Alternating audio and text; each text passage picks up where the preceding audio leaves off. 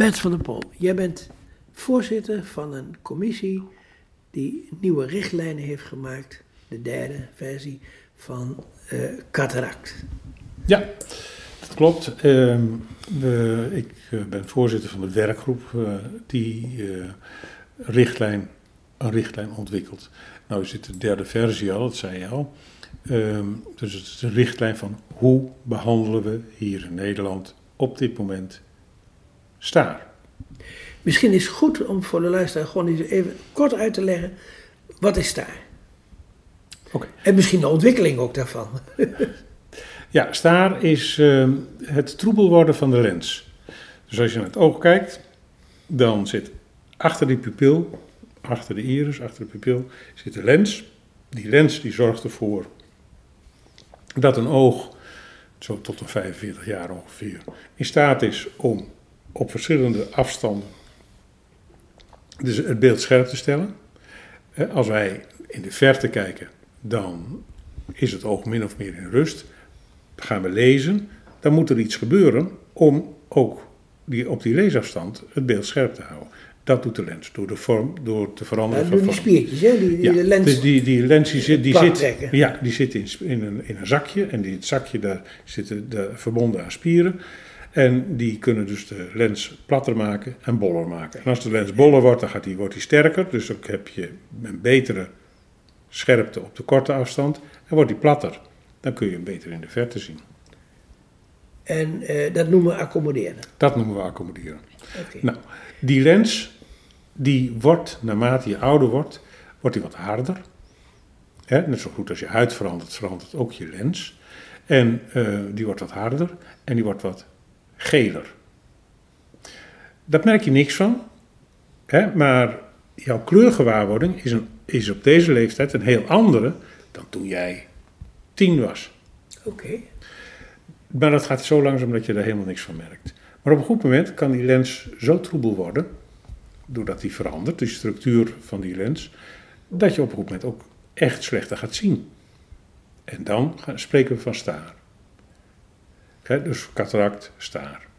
En dan komen we op het punt van uh, staaroperaties. Dat doen we al 2000 jaar. Al 2000? Al 7000. Al 7000 jaar, zo. Ja. Ja, maar toen werden de uh, lenzen gewoon met een dolk ja, dat, erin gestoken. Ja, dat, nou, die, werden niet, die lensjes die werden uh, met zo'n met zo'n dolkje, die, werden, die lensjes werden naar achteren gedrukt. Ja. Dus in, in principe viel die lens dan diep in het oog. In het glasvocht. In het glasvocht, ja. Maar en, was, en, was de, en dan mag je hopen dat hij heel blijft. Ja, want dat was de grap. De, de, de echte goede staarsteker, die was in staat om zo'n lens min of meer heel te houden. Hè, dus dat die keurig in dat zakje bleef zitten. En dan het hele zakje naar achteren te duwen. En die ogen, die redden het meestal wel. Of meestal, dat moet ik niet zeggen. Want de succesrate, dus het succes van de staarsteker, bedroeg ongeveer een 30% van een goede staarsteker. Dus 30% van zijn patiënten die had uh, winst, hè? dus die, die had resultaat. Ja, en als je namelijk, en als, en als de lens kapot gaat, ja. dan krijg je troebelheid in, in, de, in het glasvocht en dan word je blind. Nou, de inhoud van de lens kan dermate prikkelend werken op de rest van het oog dat je dus geweldige ontstekingsreacties oh, krijgt. Okay. En dat is eigenlijk de hele grap.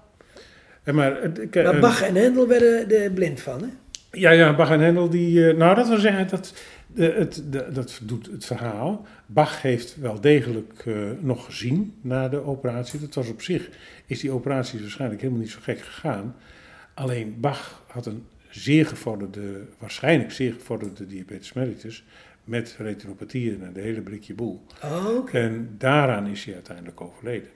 Na bijna een half jaar of drie, vier maanden of zo na de operatie. Hij is dus niet meteen aansluitend aan de operatie Oké. Oké, okay. moet voorzichtig zijn met de gevolgen. Ja, ja, ja precies. Uh, uh, maar nu even over de tijd dat het dan uh, de, de lens operatief vervangen werd. Ja.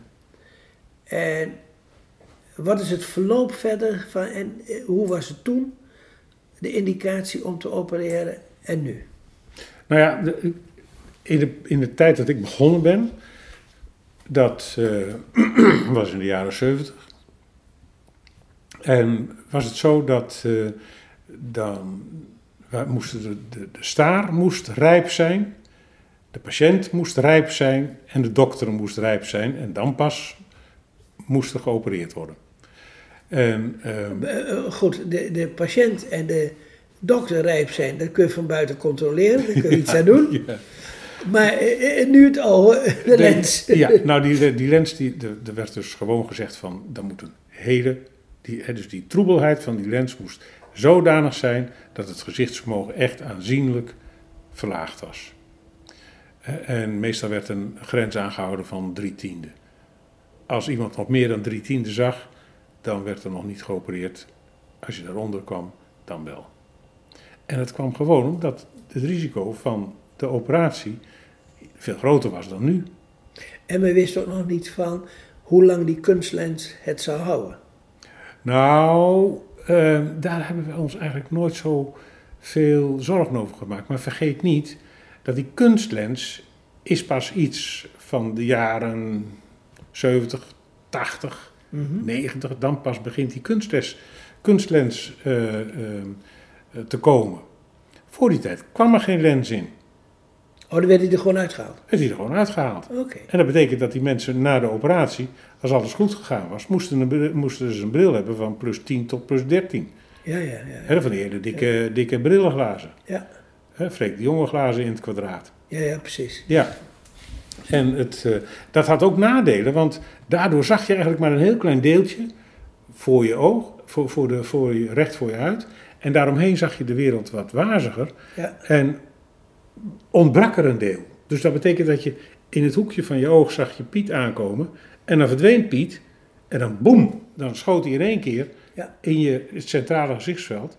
Ook veel groter werd het beeld dan. En het lijkt er een beetje op dan, dat dan de periferie eh, eh, min of meer niet werkt. Nou, die periferie werkte wel. Hè, maar je, had een- je keek door een soort vergrootglas Ja. naar een klein deel. En dan Ja. ontbrak er een eind. En dat noemden ze het check in de bok fenomeen. Dat was heel vervelend. Ja.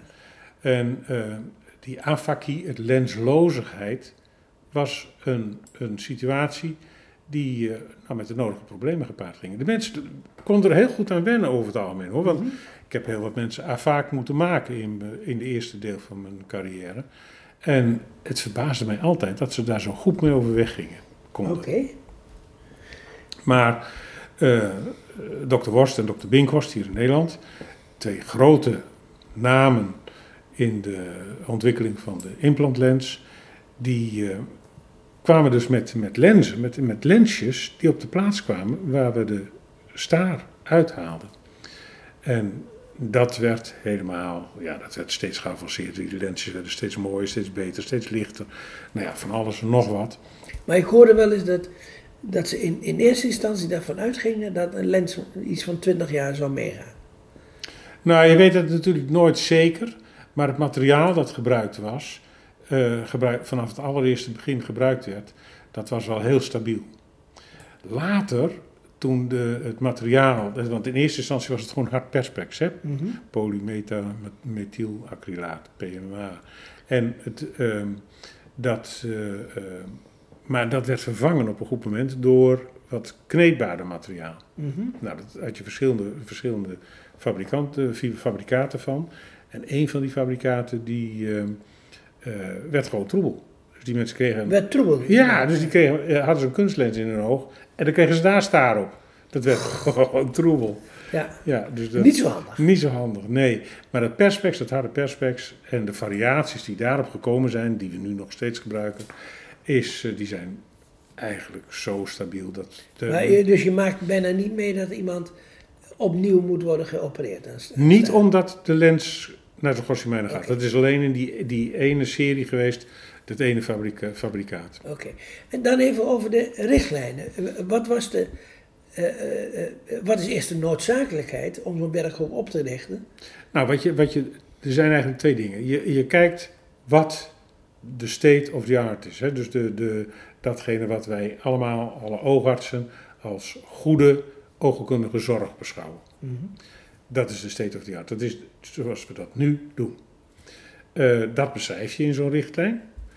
En je begint dan met aan iedereen te vragen die in die oogzorg zit, dus een oogartsen, uh, uh, verpleegkundigen die zich met ogen kunnen bezighouden, optometristen, patiënten. Mm Vraag je van jongens, zijn er nou dingen in de zorg in de, voor de cataracten, voor de staar, die, nou, waar we eens naar moeten kijken, of die misschien wat veranderd moeten worden, of die anders moeten dan we ze nu doen? Dus je krijgt een soort knelpuntenanalyse. En aan de hand van die knelpuntenanalyse maak je dan een aantal vraagstellingen. En die vraagstellingen die worden dan onderzocht aan de hand van de literatuur. dus dan ga je dus alle literatuur die je kunt vinden, ga je door en dan ga je kijken of dat verslagen zijn van betrouwbare onderzoeken, of er niet uh, gesjoemeld is, of de, de statistiek goed is, of, nou goed, of dat deugdelijk onderzoek is geweest. Nou, dan krijg je dus een aantal onderzoeken.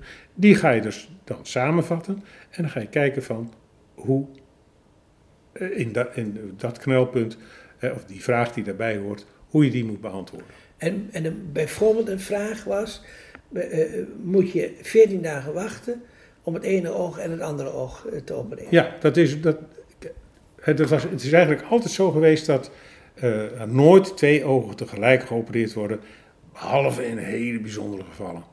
En uh, waarom? Omdat iedereen bang was van, ja, je problemen krijgt dit ene oog, oeh, heb je ook verhoogde kans op problemen aan de andere kant. Dan is lijden in last als je dat in één keer doet. Nou, dat is er zo ingebrand dat niemand zich ooit echt heeft afgevraagd, is dat wel zo slecht om twee ogen tegelijk te opereren? Dat is helemaal uitgezocht. Er, zijn, is veel onderzoek naar gedaan. Er is met name in Canada is er heel veel onderzoek naar gedaan. En het, uh, dan blijkt dat die complicatiekans uh, eigenlijk helemaal niet, niet, anders is. Ik bedoel, of je nou beide ogen opereert of één oog eerst en dan weet ik. Uh, maar het betekent wel dat de, de patiënt die aan beide ogen wordt geopereerd, dus één dag blind is. Nou ja, dat is tegenwoordig niet meer zo, hè? Is dat niet meer zo? Nee. nee. Je hoeft geen lapje meer op? Nee, geen... nee, dat hoeft niet. We maken het oog bijna niet meer open, hè? Het is een gaatje van nog geen 2 mm. Nou ja, maar ik heb, tenminste, ik heb zelf ook een één operatie gehad. En dan krijg je wel zo'n zo'n ja, ding erop. Dat is eigenlijk meer ter bescherming dan wat anders. Maar ja, goed, maar, jij... maar, dan, maar, dan, ben je wel. Ja, maar goed, dat, als je dus zegt tegen zo'n patiënt van je moet eraf blijven. Je moet natuurlijk wel iemand hebben die ook in het proces meedoet. Hè? Ja, oké. En dan hoeft er, geen, hoeft er geen bedekking te komen. Maar het, uh, nee, het bleek dus gewoon dat, dat je twee ogen in één sessie kun je prima opereren. Je moet alleen wel, en dat is natuurlijk wel heel belangrijk, dan net doen of je twee verschillende operaties doet. Dus als je één oog geopereerd hebt, heb je eh, alle instrumenten weg, alles. Hè? Dus je begint helemaal opnieuw. En dan het volgende oog begin je weer met nieuw instrumentarium, met nieuw, en gewoon helemaal opnieuw. Dus zijn dan twee. Ook met het desinfecteren. Ja, gewoon, je begint helemaal opnieuw. Het zijn ja. twee volledig aparte operaties. Okay. Maar wel achter elkaar. Dat staat ook in de richtlijn? Ja, dat staat okay. ook in de richtlijn. En het, maar wel direct achter elkaar. Oké. En Maar wat staat er nog meer in de richtlijn? Nou, dat is in ieder geval een belangrijke verandering ten opzichte van de situatie zoals die was. Een volgende uh, belangrijke verandering is dat we adviseren in de richtlijn, ook op basis van grondig literatuuronderzoek, dat uh, we bij iedere operatie, dat iedere operatie afgesloten wordt met het achterlaten van een klein beetje antibioticum in het oog. Dat heeft namelijk een, toch een behoorlijk effect op de kans, een verkleinend effect op de uh, kans op. Uh, Voorkoming van infecties. Ja, ja. Dus dat is ook een belangrijke uh, aanbeveling die de huidige richtlijn dus doet. Nou ja, daarnaast is er natuurlijk naar andere dingen gekeken. Er wordt gekeken naar de lensformules. Hè, dus de, de, om de sterkte van de lens te bepalen. Daar, er komt ook iedere keer.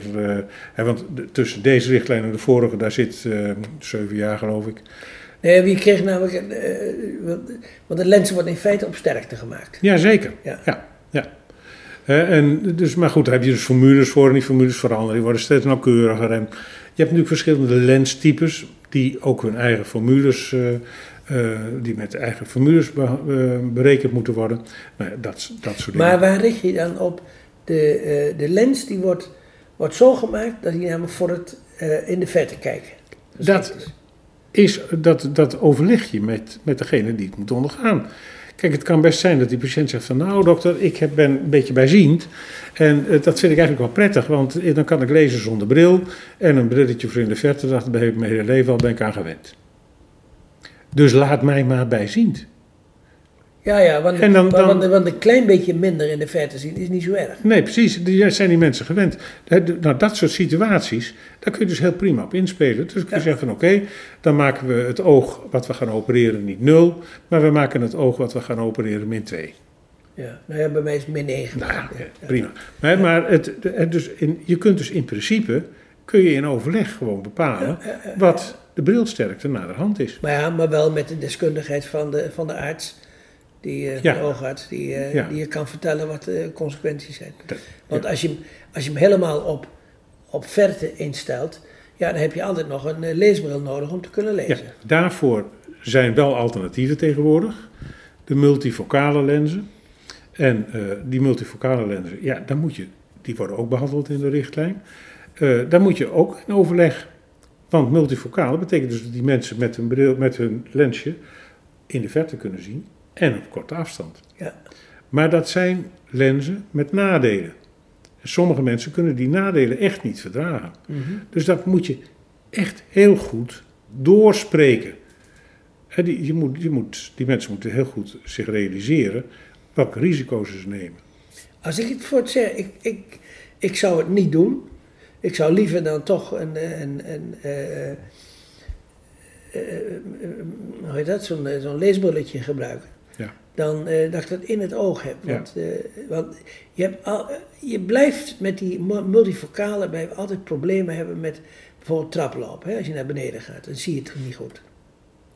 Ja, nee, er zijn, dat is gewoon zo. Maar ja, dat smaken variëren, George. En het, niet iedereen heeft dezelfde wens. Zijn er nog meer dingen die daarin staan in, in de richtlijn? Nou, weet je, die richtlijnen zijn natuurlijk op de eerste plaats bedoeld voor het bedrijf, voor, voor de polykliniek, voor de patiënt, dat, wat zich afspeelt tussen de dokter en de patiënt. Maar er zijn ondertussen natuurlijk een heleboel spelers in, eh, eh, dus de, de, de ziekenhuis. eh, Commissies kijken daarnaar en de, de, de inspectie kijkt daarnaar en weet ik wat allemaal. Dus die spelen allemaal een klein beetje mee. Dus de, het, ja, daarvoor wordt zo'n richtlijn ondertussen toch ook geschreven. Ja. En heeft dat ook nog invloed op de commerciële bedrijven in de Ehm, in zoverre dat er zijn natuurlijk commerciële bedrijven die proberen om hun product als specifiek genoemd te krijgen in richtlijnen. Maar eh, daar, dat is, een van, dat is eigenlijk het, een van de grote problemen in die hele richtlijnenontwikkeling. Dat is de belangenverstrengeling. En alle werkgroepleden moeten dus een uitgebreid belangenverstrengelingsverklaring, belangenverklaring in, invullen. Dus Dat ze geen belang hebben. nou, ze hebben wel belangen. Tuurlijk, dat is, Oh, oh, de- maar de belangen die ze hebben, moeten ze eh opgeven. precies afgeven. En dat betekent dat als de firma, als zij werken voor de firma X, dat als er producten in, in bespreking komen die, de, die de firma, van de firma X, dan mag degene die connecties heeft met de firma X daar niet over mee beslissen. Oké. En soms is de, is de belangenverstrengeling zo groot dat we gewoon iemand niet in een werkgroep kunnen of willen hebben. Ja, eh, Hè, dus dat, ze- daar wordt dus heel, en dan nog heb je soms dat je denkt van, "Oeh, kan dit wel? maar ja, jij bent gepensioneerd, dus je hebt geen belangen meer. Ik vond het volmaakt onschuldig. En daar sluiten we op af. Bedankt.